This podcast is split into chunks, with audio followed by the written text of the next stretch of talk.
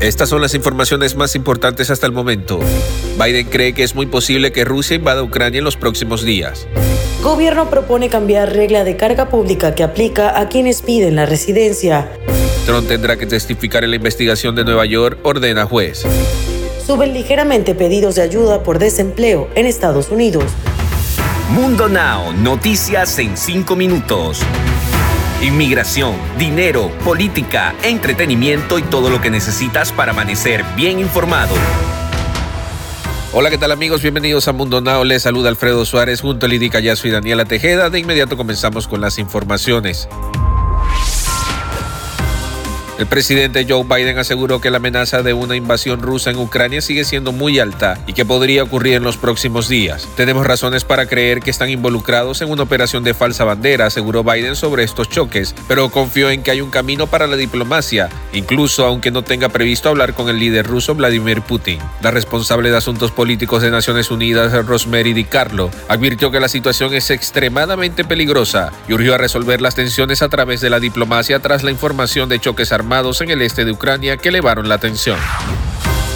El Departamento de Seguridad Nacional propuso este jueves cambiar la regla de carga pública, norma que aplica a extranjeros que buscan la residencia legal permanente y otros beneficios migratorios legales disponibles. La regla de carga pública de 2019 no fue consistente con los valores de nuestra nación, dijo el secretario del Departamento de Seguridad Nacional, Alejandro Mayorkas, en un comunicado. Bajo esta regla propuesta, volveremos a la comprensión histórica del término carga pública y las personas no serán penalizadas por optar o acceder a los beneficios de salud y otros servicios gubernamentales complementarios disponibles para ello. En 2019, el entonces gobierno de Donald Trump cambió la regla de carga pública en el marco de su política migratoria de tolerancia cero. El expresidente Donald Trump debe responder bajo juramento a la investigación civil que se lleva adelante en el estado de Nueva York sobre sus prácticas comerciales, dictaminó un juez este jueves. El juez Arthur Edgoron ordenó que el expresidente y sus dos hijos mayores, Ivanka y Donald, cumplan con las citaciones emitidas en diciembre por la fiscal general de Nueva York, Letitia James. Edgoron emitió el fallo después de una audiencia de dos horas con los abogados de Trump y James. James, quien es demócrata, dijo que su investigación ha descubierto evidencia de que la compañía de Trump usó valoraciones fraudulentas o engañosas de activos como campo de golf y rascacielos para obtener préstamos y beneficios fiscales.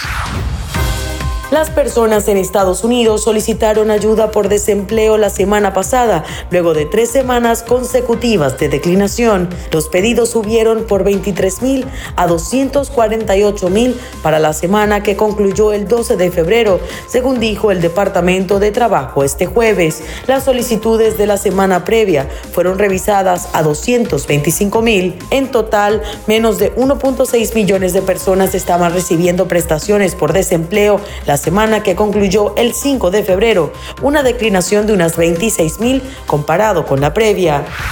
Deportes. Y en los deportes, Javier Tebas, presidente de la liga, volvió a cargar contra la Superliga Europea y Florentino Pérez y acusó al Real Madrid, Barcelona y Juventus de tener una falsa unidad, aunque los merengues saldrán beneficiados al fichar a Kylian Mbappé y Erling Haaland aseguró. Los tres náufragos llevan la bandera viva para dar la sensación de falsa unidad, sentenció Tebas sobre los equipos que se rehusan a abandonar el proyecto de la Superliga en busca de revolucionar el fútbol y obtener mayores ganancias.